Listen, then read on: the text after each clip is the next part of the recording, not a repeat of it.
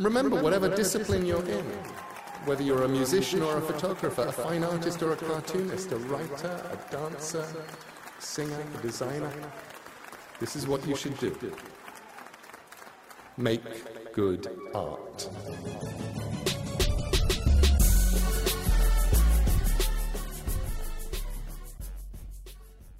This is Creative Soul coming back in May. This is our last episode on Stop Asian Hate podcast. To briefly give you a background information, Stop Asian Hate Challenge is a relay we've been doing for the past two months to invite creatives to share their artworks under the theme of racism and the recent Asian hate crimes.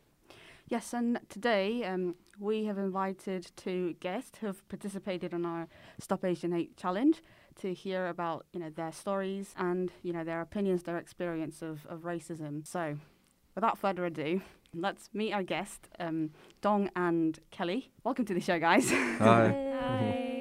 Do you guys want to introduce yourself and you know some like background information about how you've come to Korea and how, how you guys were brought up? Just your background information. You want to start first? Uh, yeah, I can.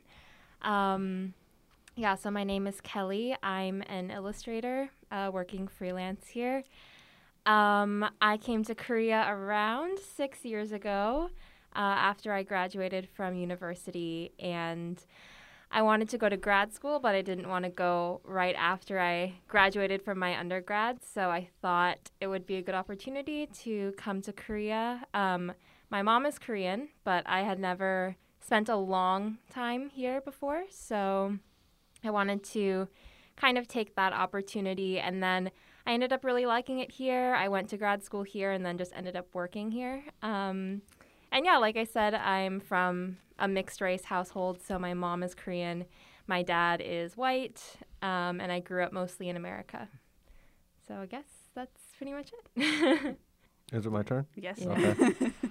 I'm not used to these, so so I, I I grew up in so I was born in Korea, but when I was like four years old, I moved to Thailand, and from then I just studied school there at a mission school. For, I lived there for 17 years. I also went to college there, and then you know as all Korean males have to, have to go to in servitude of the military.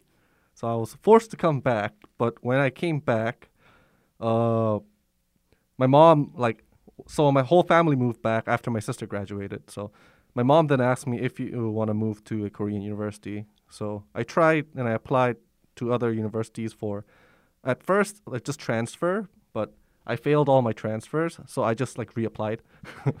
and then the first the first one that came out was KU, and I applied for KU, got there, and then went to military, came back, and I'm a free man currently. Thank you. So Kelly, you're an illustrator and Mm. Dong a photographer. How did you guys get into that career? Like any specific moment in your life that has impacted you to become an illustrator and be interested in ph- photography and all that? So I started as a graphic designer actually. So in middle school, uh, one of my teachers he just asked me, "Hey, you want to come learn graphic design?" I was like, "Sure." Like like I don't know, like literally it was just like that. So Okay. yeah, and then I started learning graphic design, and Wow. it was very fun at first. So I was like, I want to learn more, mm-hmm. and then it went to cinematography, like video editing, and then it went to photography. So mm-hmm. I have a mixture of backgrounds. I can do uh, all of them. I'm not like a professional. I mm-hmm. I still categorize myself as a novice because No. yeah, because I'm still not at that stage where I can teach someone. So I'm still playing around with it. So yeah, I think that's my background. So I started like early on, like when YouTube just came out. Me and my friends, we were just playing and uploading videos on YouTube, and uh, I uploaded, play games, recorded it, upload YouTube and stuff like that. And I've done a lot of media work. So that's how I was interested in all of this uh, photography and everything. Especially when I was in high school, we had a photography club. Yeah. Mhm. And all those guys in the photography club, I wasn't part of it, had a camera.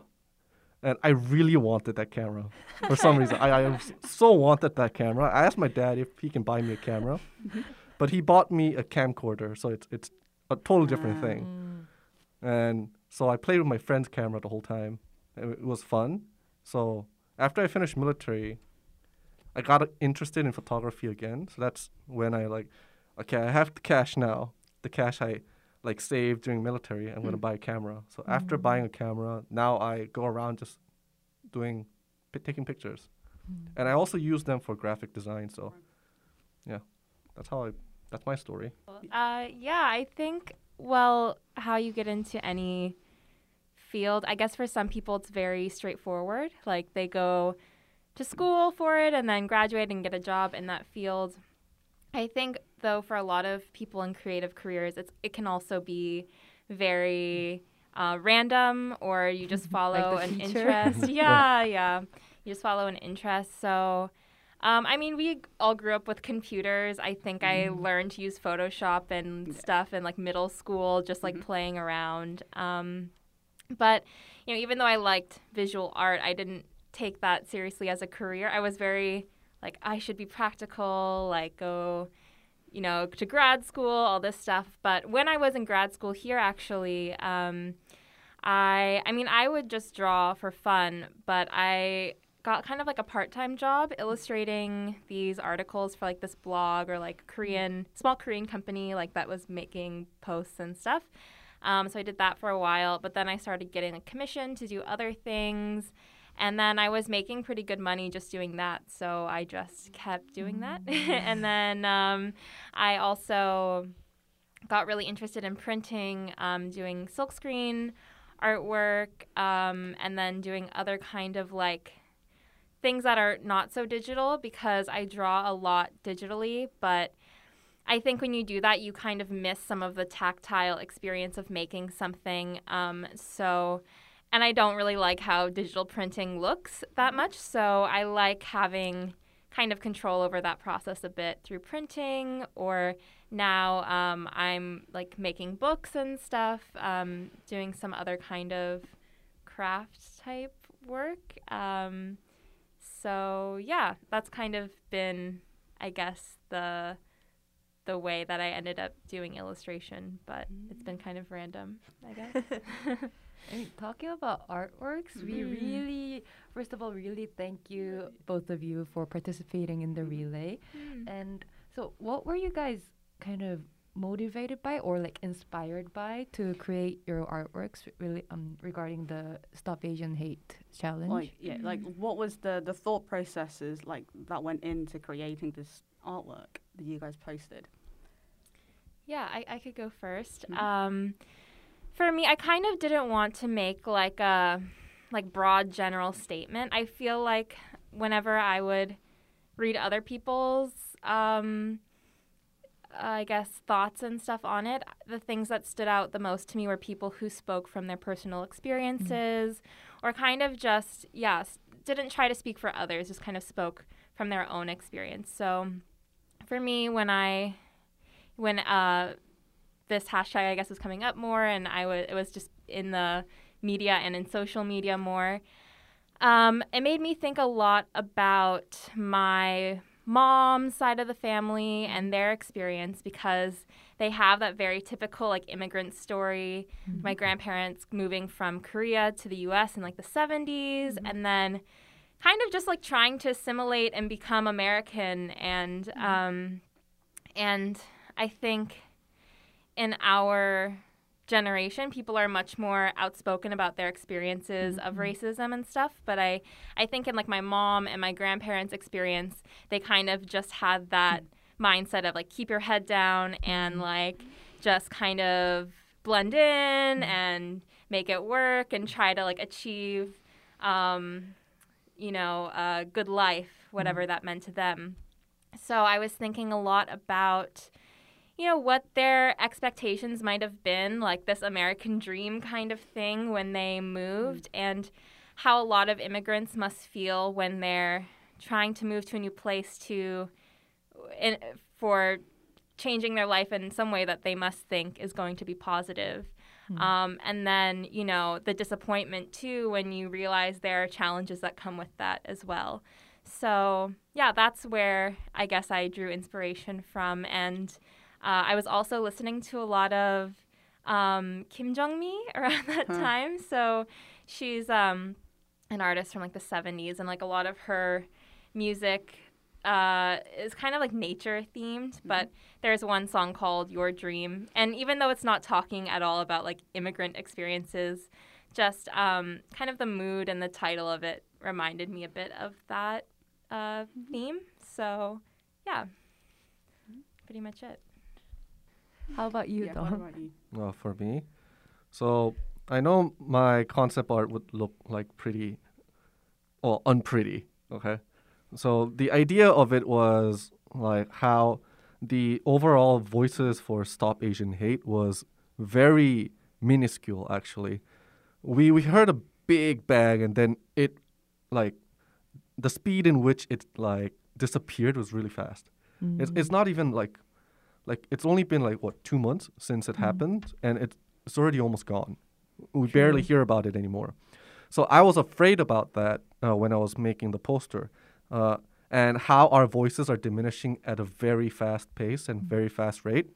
So that was the concept idea for this poster. So it's on on a, a asphalt, like an on a road, a dirt road, uh, where the- poster of Stop Asian Hate is already stomped on. It's rusty, and the words for like uh, preservation are almost unreadable anymore. So uh, I was kind of like stating an idea that if we do not, if we stop now, this is what it's gonna look like. Mm. And uh, if we keep on speaking, someday someone will actually look and actually, uh, we will actually be able to make some changes. And that was the uh, general idea for the poster. Mm. As you can see, uh, it, I don't know, I don't want to say it, but it kind of became reality. Yeah, you Mm. predicted the future. I know I, it's sad. I didn't want it to be like this, but you know, in, in some part of me, I think I knew it would happen again. hmm Mm. because the Asian hate thing, it it's always been there. It, it Mhm. always have. It always existed. It's just that people never actually really look through it before. So like I understood it would happen, but I'm kind of at the same time conflicted that it actually did happen. So as a person, also as a Korean. Uh, how do I get my voices? How do I get these voices out? Mm. has been a question for me. So that's why you see very like hazily the don't stop believing, but it's it's almost unreadable because that's an idea I want to believe that we can still hold, that we can stop this. Yet in I guess in an aspect of mine, uh, even I'm also losing hope Mm. that uh, it could change. So that's the general idea of how I came up with the poster. Well, in terms of individuals making changes, do you believe in that? Do you think individuals, like creatives, can make a change? Like, if if possible, then or like, how do you think we can raise our awareness, or what do you do in your daily life to kind of maintain that um, attention? Mm, I think individuals can make a difference. I mean, obviously not in um in like raising a in raising a movement of people and like marching like that's very specific to activism, but um for artists, I think I think it helps a lot to just speak about your experiences and like acknowledge Mhm. the reality of what's what happens to you and to call out when you see something uncomfortable or racist or um, whatever it is discriminatory happening to others as well like i think that's a big part of it because like being i guess just trying to smooth things over not cause waves that kind of thing is the type of attitude that that makes it easy for people to keep acting discriminatorily and Mm. you know voicing you know saying hurtful things acting in violent ways or hurtful ways um, when people at least acknowledge the situation that this is a problem then you can make some change but i think that's been a problem for a long time is like a lot of discrimination against asian people is maybe not so not so in your face. So it's easy to ignore and people just brush it off. But i think if you don't brush it off and as artists you can speak or uh, or you know display um, your opinion visually or otherwise um, I think that helps a lot in making other people feel more comfortable about even just talking about the problem. Because until you acknowledge it exists, you can't really do much. I just want to add on is like how, uh, as she said, um, one person might not have a big effect, but I don't think a lot of people are looking for a big, huge impact. It, it it starts with a ripple. I think every everyone could be metaphorically uh, categorized as a droplet of water in, in a large body of water. You put one drop, but mm-hmm. the ripples it make is actually quite huge, but we don't see it at first. It, it, it goes out slowly and mm-hmm. very, very calmly. Mm-hmm. I think that's uh, what a lot we should be aiming for actually, because we can't actually change everything at like one like mm, point of singularity. It doesn't work that way, especially in a society where like everyone has their own idea, everyone mm-hmm. has their own stance and point of perspective. It, it's mm-hmm. very difficult. But what we can do is uh, speak it out. Make sure it, it's always spoken. It's mm-hmm. not kept in the quiet zone for long periods of time. I think this happened because a lot of Asians were quiet about it a lot of times. It was, it was more like the stick it up, like you know, just uh, just get over it kind of thing. That I think I don't know, but most like Kore- I don't know, but Korean families they're more like if you have a problem, just just keep it. Mm, Don't just speak keep it about to yourself. yeah, keep it to yourself. Um, my family was a bit different. So you know, my dad was like, if you have a problem, say it. Oh. Mhm. Uh, my mom was like, if you have a problem, don't speak with me. because I have problems bigger than you. So, yeah. So my eighth grade syndrome didn't win against her, like, what, gaengnyeongi? What do you call that? Midlife crisis. Yeah. So my mom's midlife crisis was a more bigger threat than my, like, you know, eighth grade syndrome. So I guess my mom won. Mm. So yeah, my my family was a bit open, th- thankfully. So like we talk, we still talk now a lot about a lot of stuff. But when I came to Korea, the first thing I found out was how no one speaks like Mm. about sensitive issues a lot, and Yeah. that was something that I kind of I was disappointed when I first came to, back to Korea. And I think it starts with that. I think we have to get it open now. It mm-hmm. has to be spoken. Yeah, like I, I totally get it because I think like in Korea, you know, just just like what you guys said, it's like if it's a sensitive topic, you know, if it's gonna, you know, create some kind of backlashes or some kind of controversy, people just avoid talking about it, having having their voice in in this kind of issues. Do you guys talk about that with your family? Not at all, or like you know, personally in your daily life? About Like you know, I mean, not just racism, but Mm. like these kind of sensitive, like societal issues. Yeah. So every Yeah. week. So yeah. Yeah. So I don't know, but for me, every Saturdays is family day. Mm. So we would always meet uh, with fam- me. I have a sister too, so Mhm. it's us four always every week Saturdays. Mhm. We have lunch. We go to cafes, and the first thing we do is talk Mm. about anything, political issues, uh, current news, the problems, and uh, like I would point out my perspective, and my mom would point out her perspective, and my dad would be like, uh, like whatever. and, uh, he would speak about his perspective, but it's dads. You know, dads are like they like to talk about themselves more. And they're at that age. you know, uh, I don't know, dads. Yeah, and my sister, she also uh, she's like like the mediator of everything. So she's Oh. she's the smartest person in our family. So she like mediates person. everyone. So yeah. So we talk about it a lot, and I think that's a good start. Talking with the mm-hmm. family mm-hmm, first. Mm, true. Hmm. Yeah, I mean, I talk to my family about some things, but also I don't live close to them, so it's not mm-hmm. like I would meet up with them every week and like have a powwow. I think when we we talk on the phone, it's more about like our personal lives, mm. not really societal issues. Like mm. I kind of care more about, I guess, yeah, how they are personally than like discussing politics with my family. But those things I like more so talking with my friends or um, like people close to me that I can see in person, I think. Because I think it's also to have those kind of conversations, it's really helpful to be in the same room as someone else and um, not on the phone. I think it makes a big difference. What are your like? How are your experience with like racism, just generally like in Korea or just in another country? What was your experience like? Well, for me, it was like, uh, well, I'll talk about how, uh, I'll start with Korea because I like to criticize my own country and my country for some reason. I, know, I criticize everyone and everything, Yeah. so I guess, uh, but I'm also, I also uh, don't run away from criticism myself, so I think that's a good thing. So the first thing I realized, uh, because I'm technically a, uh, for, uh, overseas Korean, I lived like Mhm. education 12 years, Korea, out of Korea, came back.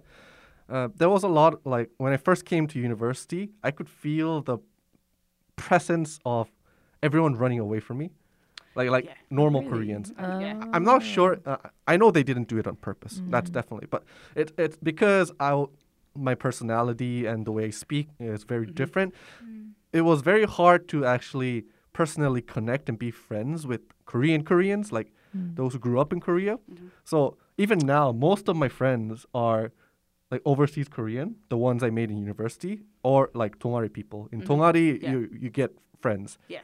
So in Tongari, uh, so I am in a uh, Christians uh, Bible studies group.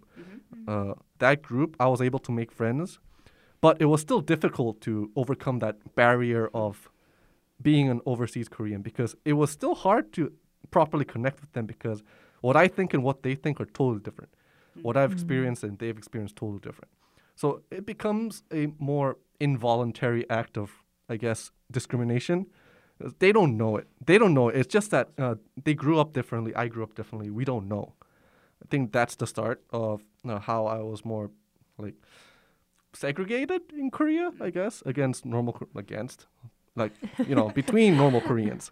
I know harsh words, and most of my like uh, experiences with racism actually comes during my military career.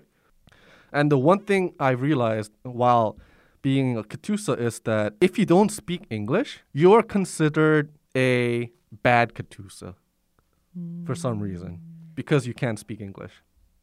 And Isn't that one of the criteria? Yes, it's- when it's one of the criteria, mhm. For Katusa, you gotta be good at English. yes, but remember, we only take the written exams and then apply.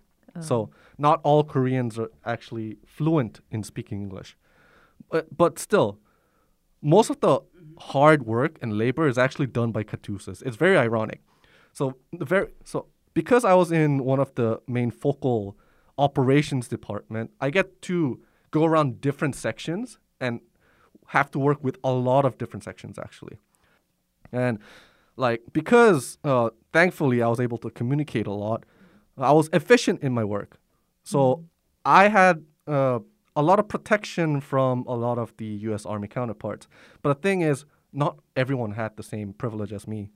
I could see the difference of how other U.S. troopers treated other Katusas who were who couldn't properly speak or had hard time getting acquainted with their workspace, and they will never call them by name. So it's hey Katusa, hey you short Katusa, come over here. And they would say stuff like, "It's because you guys are weak that we have to come to your country." And I know it's from high-ranking officers that say says this, high-ranking NCOs that says the same thing. And after like we have these training exercises for two weeks and stuff like that, uh, there was one time we came back into the base, and there was this uh, one like uh, staff sergeant, and then he screamed out to like one of us, uh, one of my friends. We were at the same group, and he's like, "Hey, you, yeah, you with the long face," and he starts talking like, he starts like mocking our face and how your how your eyes are small so you can't see, and yeah, stuff like that. I've heard a lot actually, hmm and it's not only as a Katusa. I also see how other Asian Americans in the U.S. Army are also discriminated. I've never seen like many Asian Amer- like Asian American soldiers be close with other like actual white or uh, uh, blacks blacks. I'm sorry, but yeah, uh, because they're never allowed in the group for some reason.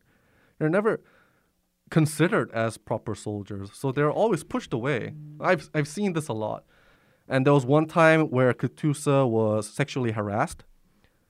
Yes, sexually harassed by a U.S. soldier, and what they did to the U.S. soldier was just moved him to another base. Hmm. Usually, you'll be court-martialed and you would be suspended from active duty for a while. But no, they just moved him to another base. That happened before.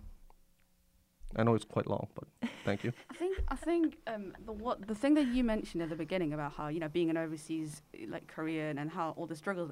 I think I resonate with that so much because I'm an I'm an overseas um, Korean as well. I I, I was educated um, in an international school in China m- most of my life, and then I went to the UK, and like it is difficult. Like I, I feel the you know the discrimination against those people as well. Like I um, I still feel it. You know, it's not just in like in universities. I think a lot of areas of our lives, um, I still get that experience in in my like during my doing work as well. And yeah, I I think because of the way you know we were brought up was, was really different. Our mindset, our you know our values in life, and our um, the way we see things, it's really different. And I think yeah, like I struggle quite a lot as well. I think um, a lot of, probably most of the overseas Koreans feel like the same thing.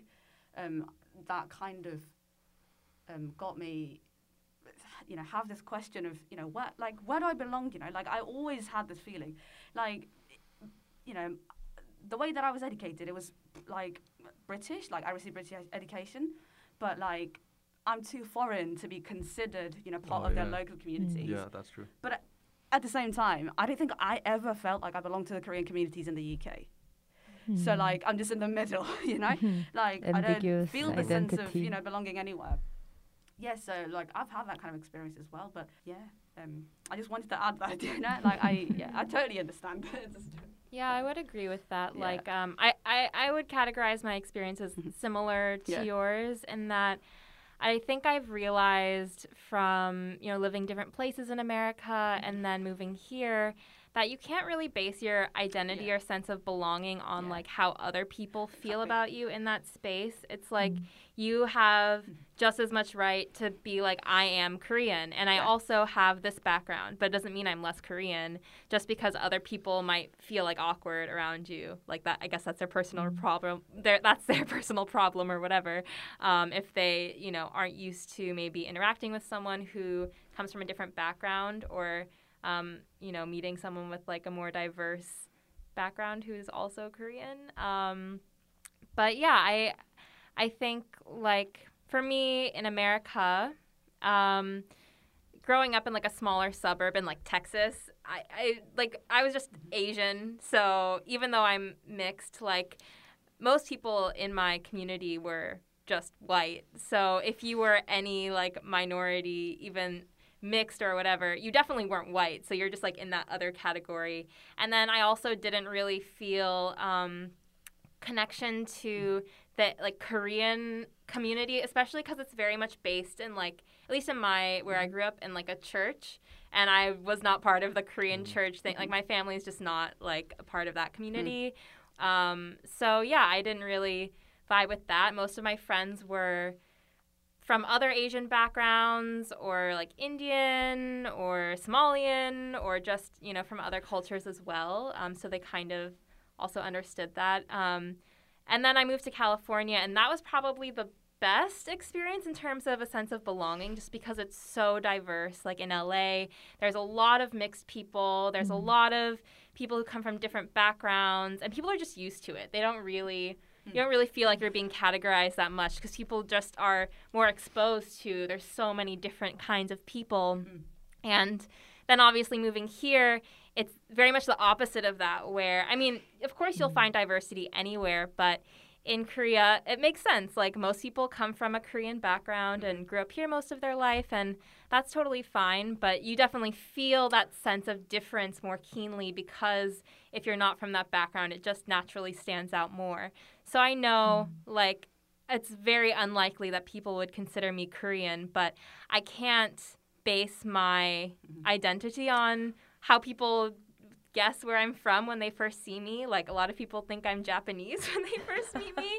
Um, I get that a lot, or Mhm. just like general foreigner. But with the mask on, I, I get a lot of um, Korea. Like people think I'm Korean when I'm wearing the mask, or from behind. You know, they'll ask me like directions and stuff. So um, yeah, I I I totally get where you're coming from. Just that it's hard to base your identity on something Mhm. when, especially when you move and you're like, well, I don't I don't fit in here or here. So like, Mhm. what is? How do I define that exactly? Yeah, like yeah, I think it's similar. Like UK is also a country with a diverse range of people, you know, race, you know from different cultures. Are loads of international students. So even though I, you know, I felt that sense of you know discrimination, I think it wasn't that difficult for me to kind of like just get myself together and you know just went on with my life, being okay with just not belonging anywhere, being okay with you know who I am, you know, and I think it was it wasn't that difficult for me, but you know when I came back here, it's like because of how the society and the people here are so, you know, it's very like unified, it's very united, and a lot of people like consider the the way that I behave, the way that I that I think, the way that I talk, you know, all that is is somewhat you know different to, to typical Koreans, right, and and somewhat foreign. So I've had loads of people, you know, asking, try to just try to fit into the society, you know, like you have to behave in certain ways. Yeah. Don't don't do that. You know, people are gonna think that's weird, and you know how you know people care so much about how other people perceive themselves. Mhm. But you know, I, I mean, so there was a period where I was really like stressed about about that, and you know, the, the pressure coming from that. But I think now I'm at a point where I'm I'm okay, and you know, I'm okay with with all of that. Like I kind of have that belief in myself. You know, having different culture inside me. You know, that's what. That's what makes us so unique, you know. That's like the core of who I am, you know. I Mhm. think, and I don't need like validation or acceptance from other people for being who I am Mm. and yeah, that's the the kind of conclusion. Um, like I don't mean that you know I, I disrespect the the culture here. You know I don't like the culture, but I think I don't think anything should be forced. You know Mm. on on me Yeah. to the point where you know I have to change myself to the to kind of fit into the society as someone who's not really me. You know, yeah. and I think what I came to realize that it, it, what's really important is the fact that I care about how like my own belief and my own opinion of myself. That like that's the most important thing Mm. and like yeah that's the Mm. i think that's the the conclusion that i've that i've come to realize i think yeah Hmm. Mhm. Yeah, I think um, it's hard when, especially if someone tells you like, "Don't do this" because Yeah. it's weird. Like, um, I I think now though, I think in Korea it is because you know there are more overseas Koreans, and I mean just international travel in general. Well, maybe not right now, but um, people coming from different backgrounds, there is slightly more diversity, and it's becoming more normal. Just even among Korean people, like people who have lived abroad or um, you know, grown up somewhere else or whatever that may be, um, or who are mixed, like, and born in Korea and grew up in Korea. Like, I know I have friends who have kids, like young kids, and they're now of mixed backgrounds, and those kids are going to grow up in Korea, or maybe they'll go move somewhere else. I don't know, but. Um, I do think that will change a little bit over time, and people will kind of have to accept that that's also Korean. Like, if there's not this, you know, very strict definition of what a Korean person is, like, um, and I think that is kind of hard to wrap your head around too when you, um, when the culture has been really, I guess, more, yeah, just um, homogenous uh, until recently. Um, but I, yeah, I think it's good to just accept that people have differences and not every, obviously, not every Korean person is going to act the same way. No, true, so yeah. should just accept that. Yeah. you know as a creative what is one thing or, or it can be many things i think you know what are the things that keep you motivated That's a very hard question. 'Cause I'm I'm the type of guy who's like, don't think for about a while, like for a long time, and- and then it pops in my head like, ooh, let's make this. I, I, I usually do that. So most of the like you know, artworks I did and pictures I take was usually just I got an idea, a spark, and then I was like, oh, I have to do it now, and and then I have this long term of doing nothing, or just just thinking and imagining, what should I do?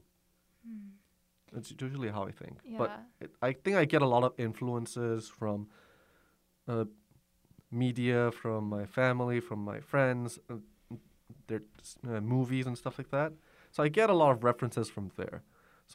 A lot of my work, there are a few references in between uh, my work, and it's because I have that that I might be thinking, oh, maybe I can make it with my twist. Maybe I can take a picture of this with my perspective and stuff like that. Yeah, that's interesting. I think I think there's like two sides. Like, um, you know, a lot of times we wait for like, oh, I need to be inspired to like do something, and that can be really, you know, motivating um, and exciting. Um, but recently, I kind of feel like um, I haven't like my approach to get motivated is just to not wait to feel motivated, to just keep making things, and then you know, it's kind of like if you make enough things, some of them will be good and you can use them or whatever. But I guess just not to be too perfectionistic about it because I've found like if I try really hard and like get stuck on making something perfect, I'm never gonna finish it. And then also I'm just like gonna be discouraged from making things because I'm waiting to like for some feeling or for some some perfect thing to happen. So yeah, I've kind of just found like it's nice to enjoy the process of making something and like get be less focused about whatever the final product is going to be um, and to know that if you keep making things like some of them you will like um, or you might you might discover something interesting while you're just playing around and that's kind of when you enjoy making things the most i think when you're enjoying the process of it not trying to rush to the finish line of like what it's going to be You know, as a creative regarding artist activism, what do you think your role in that is, if there are any?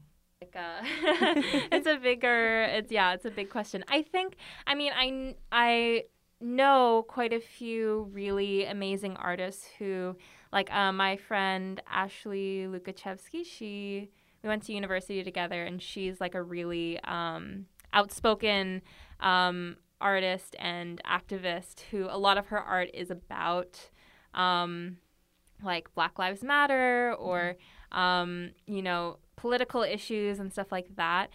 Uh, for me, I feel like I'm not so much in that category of like someone who whose work is specifically focused on that topic, but I th- hope that for me, just maybe being more honest about my own experiences and um, in that way, in that small way, maybe making a difference. But yeah, I don't, I don't really consider myself as like a super outspoken like activist whose art is all about that. But Mm. hopefully, can contribute in a small way here and there. How about you? That's great. well, it's because uh, me too. I'm I'm not an active activist, but I, I'm more of a passive, and I us- I'm more of the work in the background type of guy. So uh, this is probably the first time I've actually openly became involved in uh, kind of Mm. activist work. But uh, in my character itself, I'm more of the person who stays at the back and then explains to the people who don't understand what's going on. And uh, I think I'm one of those voices. Uh, I would consider myself as the BGM. you know, the BGM. Everyone's like, ooh. But like no one actually considers it un- un- unless you're really interested. It's like, oh, that sounded really nice. Maybe I should like search for it. But usually in the movies and stuff like that, we don't actually look for BGMs, right? Mm-hmm. Usually we look for the title songs and the actual like real like music and stuff like that, not the mm. very cozy and like soft, calm BGMs. I consider myself that kind of guy. Mm-hmm. So I'm there, but uh, not in a way that people can perceive uh, as a big involvement. But I'm still there nonetheless. A, a small voice that will you know talk about this because it, I think it's now more a, of a responsibility. I think as a person involved with these and exp- pers- a person who experience uh, racism firsthand, uh, it, it's better to talk about it with people who've never experienced it or doesn't know about it or doesn't care about it because once they start knowing, it, it does. I don't. It's not that they should know, but uh, they should have a general idea of what's going on. I think that's how I can help. Yeah, because also some people won't notice those things unless Mhm. they first like. I can I can understand to a certain point where if you grow up and you've never experienced that kind of discrimination, you would just not notice it because it's not being directed at you or like whatever. You know, you can ignore it. um, but if someone brings it up to you, then you naturally would start to notice it more, and then um, you can speak about it or you know support others. Um, yeah, I, I I kind of am on the same wavelength as you. Mm. Kind of, sh- I, I like sharing when I see someone else like say something really poignant or like make a good point. Kind of using social media or platforms like that, where you know maybe you have a small following because of your artwork, but you can also use you know stories or posts to direct attention elsewhere to people who are devoting their lives more mm-hmm. fully to activism and those topics. So, like, have you ever been asked, like, why is your English so good? like, I think a lot of, like, you guys would have been asked questions like that. So I've been asked questions almost by everyone in my, like, uh, dongari, club. Mm. So uh, it's become, like, speaking English for me, it's like my first language. It's mm, yeah. I don't know what most exactly. people would think, but for me, it's my first language. Mm. And saying mm. your English, it, it's good. Where did you learn it? I'm like. Mm where did you learn Korean? I want to say that, but I Yeah. can't. you know. and I, Hmm. yeah, in context too, it's like it, I I feel like it would be even more complicated like living here because it's like. And being Korean too, because it's like, okay, I guess that assumption isn't completely wrong. Like they maybe Mm-hmm. yeah. just think I just grew up here, but to you, it's like, well, of course I speak English well. Mm-hmm. Like I spent 17 years of my life, Yeah, um, going English. to yeah, speaking English. So Yeah, it, it's like that. It's like helping them understand that uh, just by slowly uh, saying, to me, Mm. English is my first language and Mm. Korean would be considered my second language. Mm. Explaining these little things will at least change their perspective a little bit when Yeah. they ask the next question who can speak English or where they learn English like that. yeah.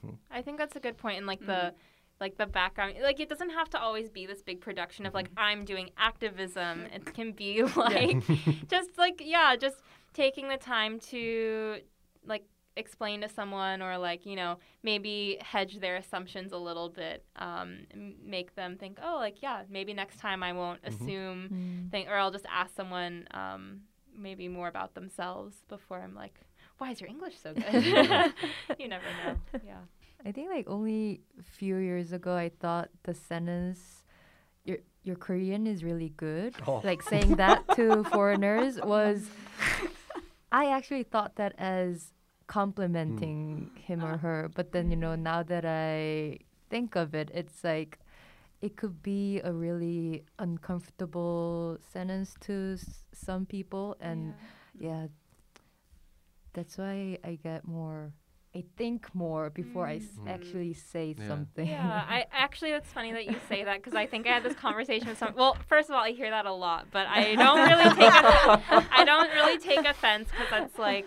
yeah, you know, whatever.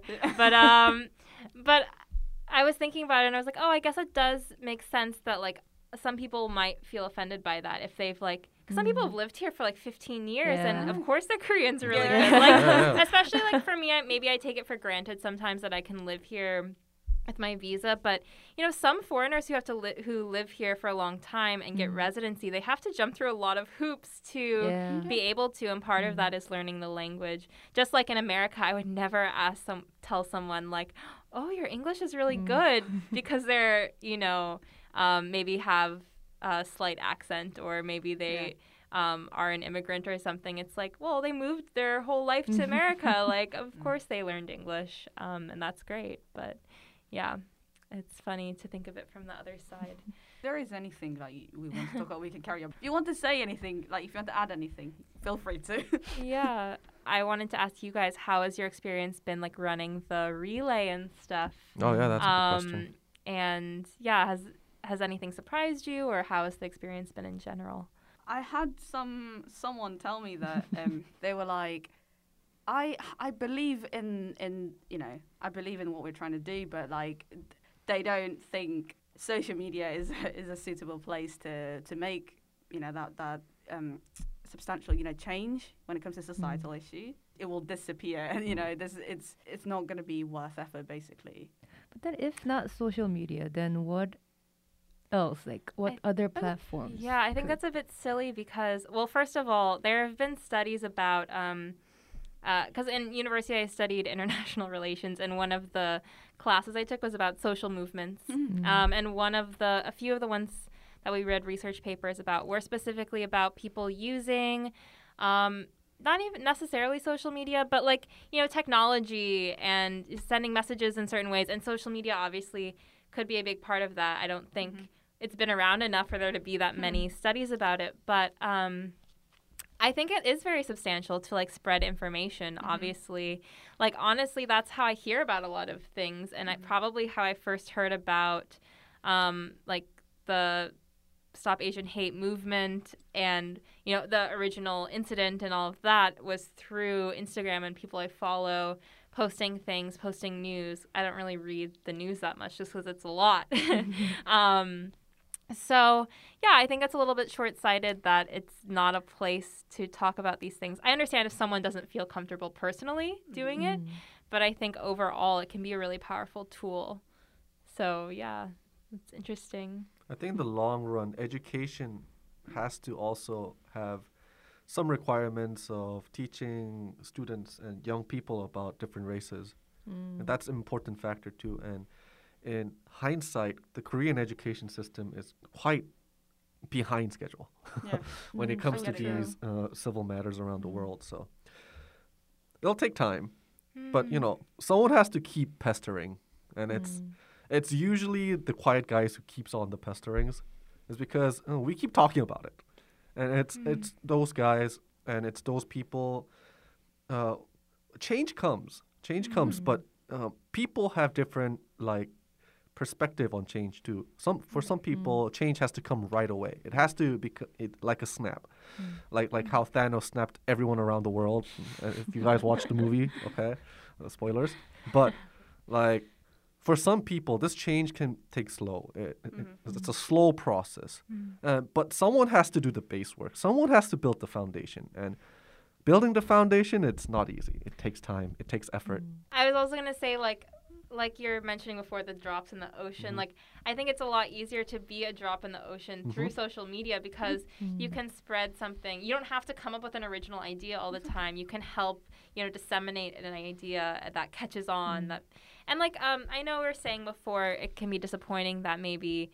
this like trend on Instagram is not as big as it was for like a month or so that it was super popular, but um, I don't think that that diminishes the impact it has because you know now it's all in our collective consciousness of like, um, you know, these things like circle back to like with Black Lives Matter originally, like that was quite a while ago, but then you know it it comes up again and it, it continues to come back into our consciousness and on, on our screens um, as we surf social me- media because people are sharing and people are you know speaking up maybe not through their own posts but you know through sharing what they see so It's, it's repetition. You know, Mm. Trump does it well, but in his case, it's a bit different.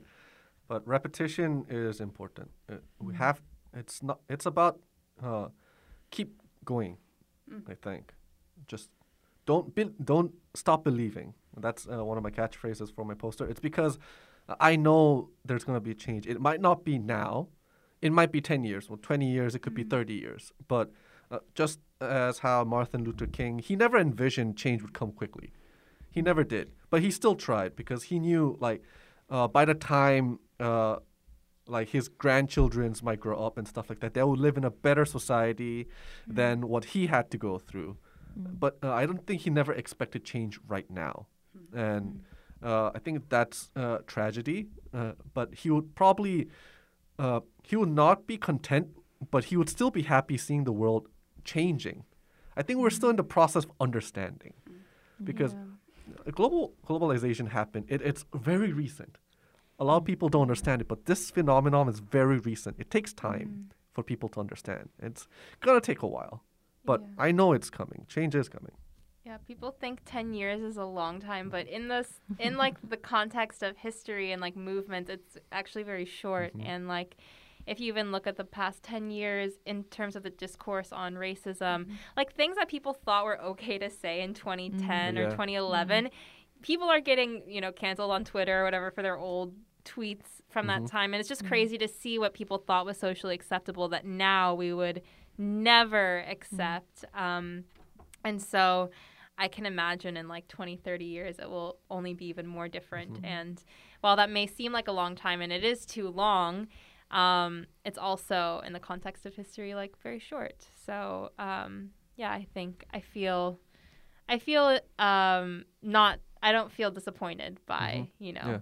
that things might take a little bit longer than we hope sometimes. I mean, totally. I think I agree that you know the conversation needs to continue. You know, it has to, especially you know in a country like you know Korea, um, where people don't really discuss about these societal issues. I think I think it's so important, even if it's like on a smaller scale, even you know even if we're talking to a smaller audience. I think it's important that you know we, we talk about it, uh, having conversation. I think you know that's how we raise awareness of it. Yeah. Mm. Yeah, I haven't seen that much. I mean, maybe just because I'm not looking for this type of news or it's not popping Mhm. up on my news feed. Um, I haven't seen that much on the discourse of like racism in Korea so Mhm. much besides like Mhm. people's personal experiences. Um, but have you guys seen any like I don't know that coming up more, people talking about it, or is it kind of just something that people aren't really that interested it's, in? It's something like that's something that I realize well as you know when it comes to like r- racism. You, you know how like in Western media it's like it's a big thing and you know whenever you know the incidences happen like it's like hitting the headlines right like the, the news it's, it's a really big thing but like if you look at the Korean the website the Naver whatever you know it's just like one line Mhm. at the corner Mm. yeah it's and just, it's only reported if the person who Is like- is, Hmm. you know, Korean Mhm. is affected. Mhm. Especially like the shooting in the sauna and stuff like that. It, it was because they were Korean. It was it got reported. Mm-hmm. Uh, if it wasn't Korean, they would just mention it like, oh, this happened Mhm. in the U.S. I feel like Korea is a, and Koreans are really ignorant. They Mm. could be really ignorant, including myself.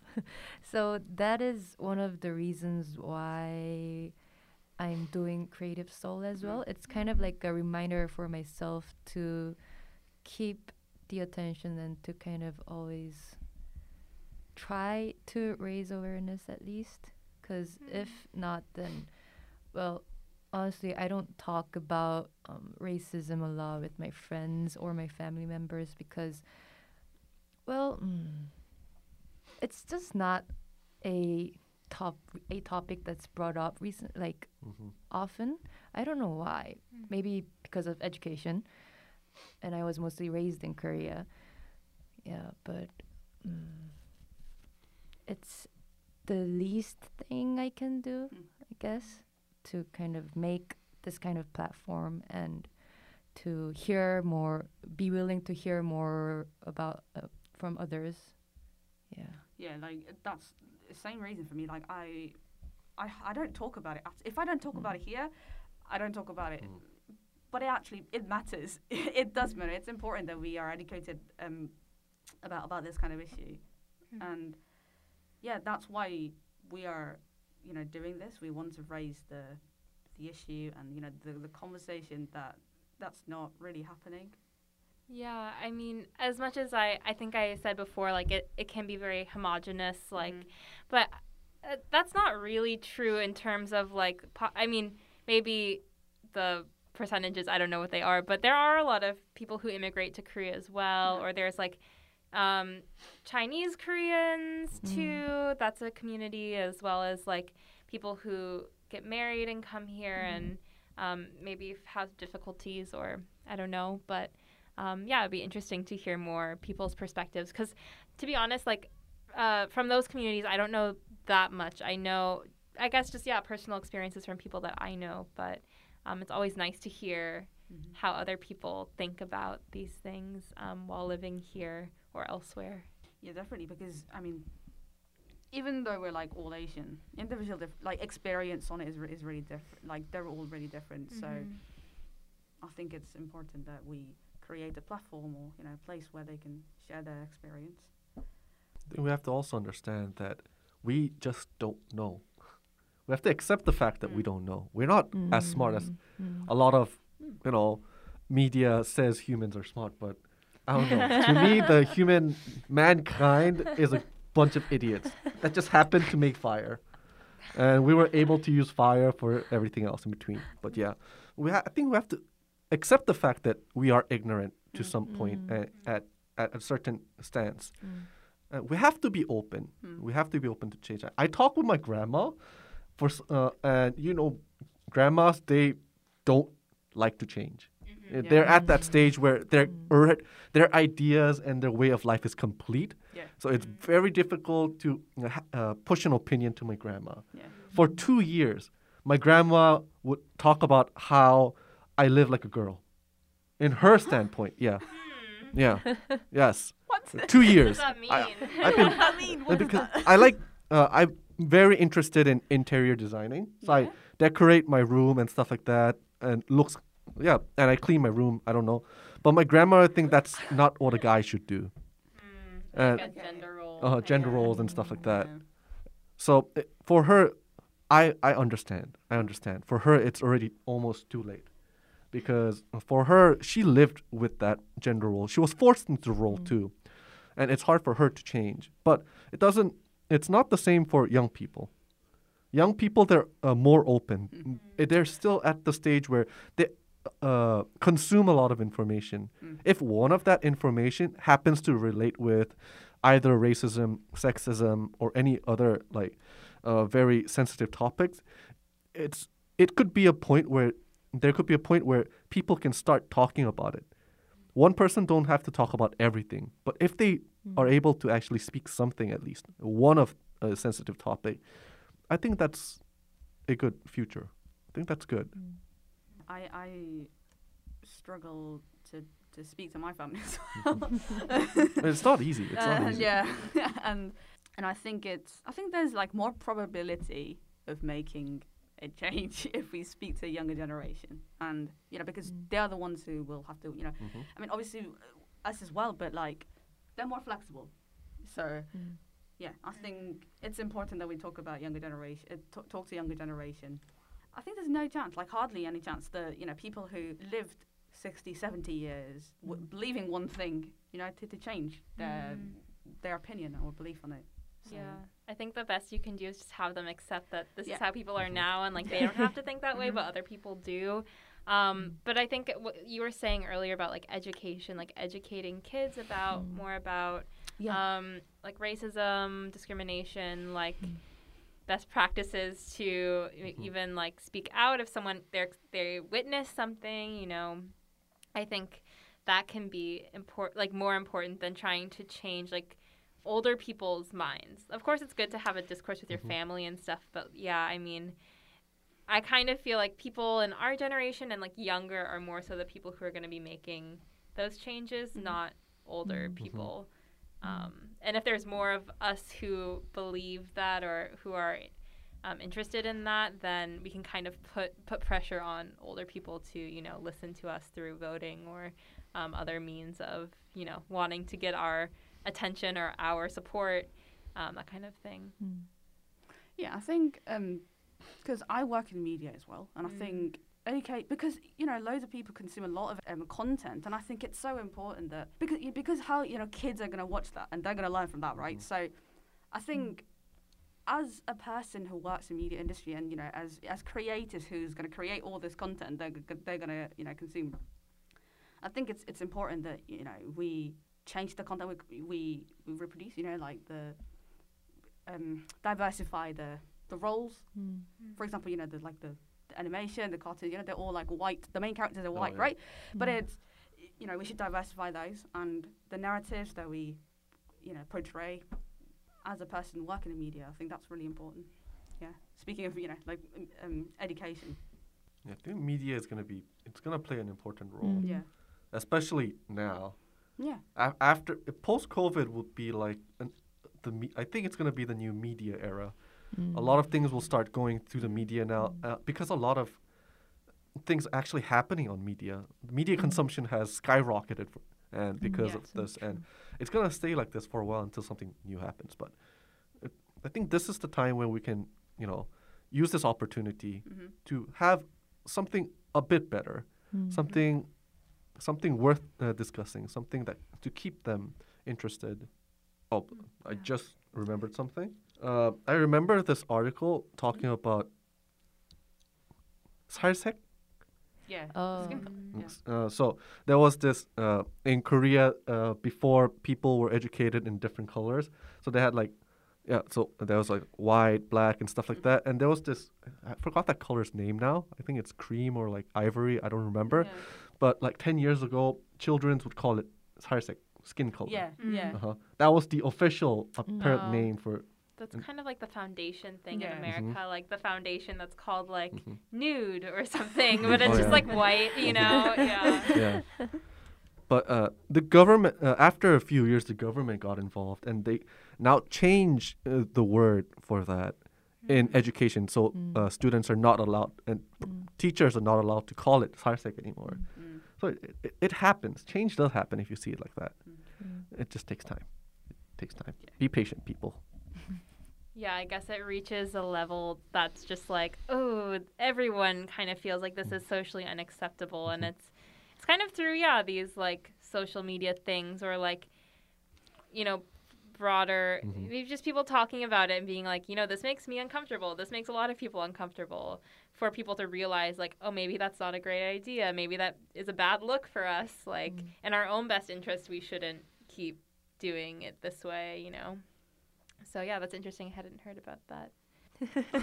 I remember using that crayon, salsaek Mhm. crayon, and you know, like when I was in elementary and you go to classrooms and there are drawings by children, then all of the skin colors are the same. It's this it's- light, yeah. bri- Yeah, it's yeah. brighter than this Mhm. type of color, when in fact Koreans don't have that skin colors.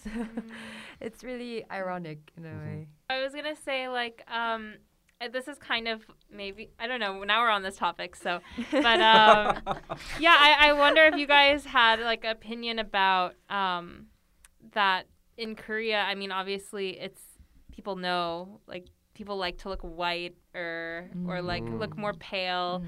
Um, and there's usually not that many foundation colors or like Mm. in terms of makeup. And I mean, it, it kind of makes sense to a certain extent, but also, you know, you can get tan too, like Mm. even though it's not maybe very, um, well, now though, there are some models who are more um, tanned and Mm. some um, singers too, right? Um, so I don't know if you guys have any thoughts on that, like, I guess the discourse around skin color kind of changing in Korea beyond crayons, but Beyond Still not sure because be, uh, a lot of people still think being white is good.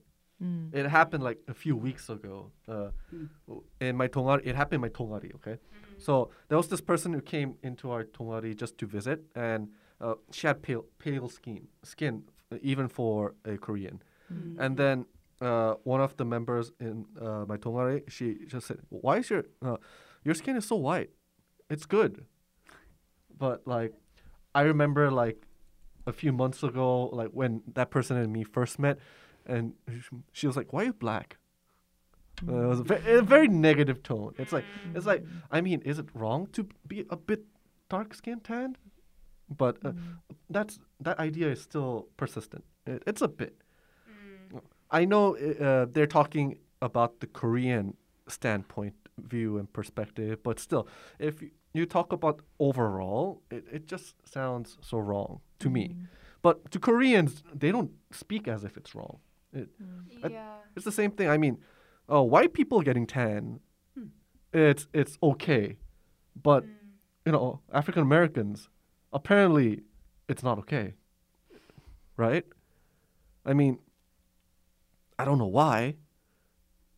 Your dark, uh, your skin becomes darker. Uh, apparently, it looks sexier. It looks uh, much more toned down. But for some reason, uh, in the United States, because a lot of the U.S. soldiers I worked with, they like getting tan. Uh, most of the white guys, uh, they like getting tan and stuff like that. But I don't understand why they don't like why skin discrimination is still a thing. If they like getting tan, it doesn't make sense. Yeah, like my, I had a friend like this. Well, I had a friend who was like, "Oh, I don't want to get tan because I don't want my skin to to be darker and, and black." it's like, what is wrong with that? I you know, I know, right? I mean, I think it's up to the individual's preferences, Mhm. but it's just wrong to judge other people Yeah. based on your perspective. And in terms of women, um, being better, like looking brighter. I think it's what the Korean media. That's where the Korean media played lot like a, a big hmm. role when portraying actresses through Yeah. media. It's like even the lighting system. It's Yeah. different, so it's it makes the actresses to look whiter. Hmm. Yeah, I think I mean maybe similar to the again the like drops in an ocean thing. I think this is maybe something that will change It's a over. good thing I used that metaphor. Yeah, Yeah, yeah, it's- you, You know. guys are free to use it. yeah. Um, maybe it's like over time, and like uh, even what we were saying before about this idea of like, um, a person who is Korean looks like this, like has this color skin. Mm. That's not necessarily true. Um, uh, but yeah, it's really interesting because that like idea of whiteness being associated with being good or being beautiful or being more wealthy. I mean, that's existed for a while. Uh, Mhm. it's like that in India Mhm. as well. Um, if you're lighter skinned or fairer, you're like it has good associations. There's like a lot of whitening creams and stuff there too. But um, yeah, it's just interesting. I, I wonder if it's something that will change going forward because I do notice there are more um, people either on social media or um, celebrities who are um, wanting to be darker now, but then also that has its own problems Mm. because Mm. uh, I don't know if you guys saw this. There was a brand who they uh, they the pictures of their model who's Korean. They like darkened her skin a lot to look like she basically almost looked black, Hmm. uh, and they cut her face out or like they cut her face out of it too. So they didn't hire a black model, but they they thought that clothes would look better if her skin was darker. So they altered. uh, You know, there's like Hmm. blackfishing. That's Okay, kind of a term these Mm. days. True. So um, people are kind of, you know, also like, I- I guess it could kind of seep into the cultural appropriation way too. Like, oh, you thought this was bad until now. It's cool to be like these. There are a lot of famous black celebrities, and you want to emulate that. And now it's a trendy thing to do, even though before it was like very um, discriminated against. So I don't know. I guess it's just complicated. Uh, there's a lot of complicated stuff in the world. Mm. It's about time for us to wrap up today's conversation. Thank you for those who might be listening to this through Anchor FM right now. I think Professor Hyungshin is gonna listen to it as well. Oh. Thank you. No. and thank you, Dong and Kelly, so much for your interesting stories today. Updates on our next session will be shared on our Instagram at Creative Soul Sessions. Bye bye. Thank you. Thank you. Thank you. Bye.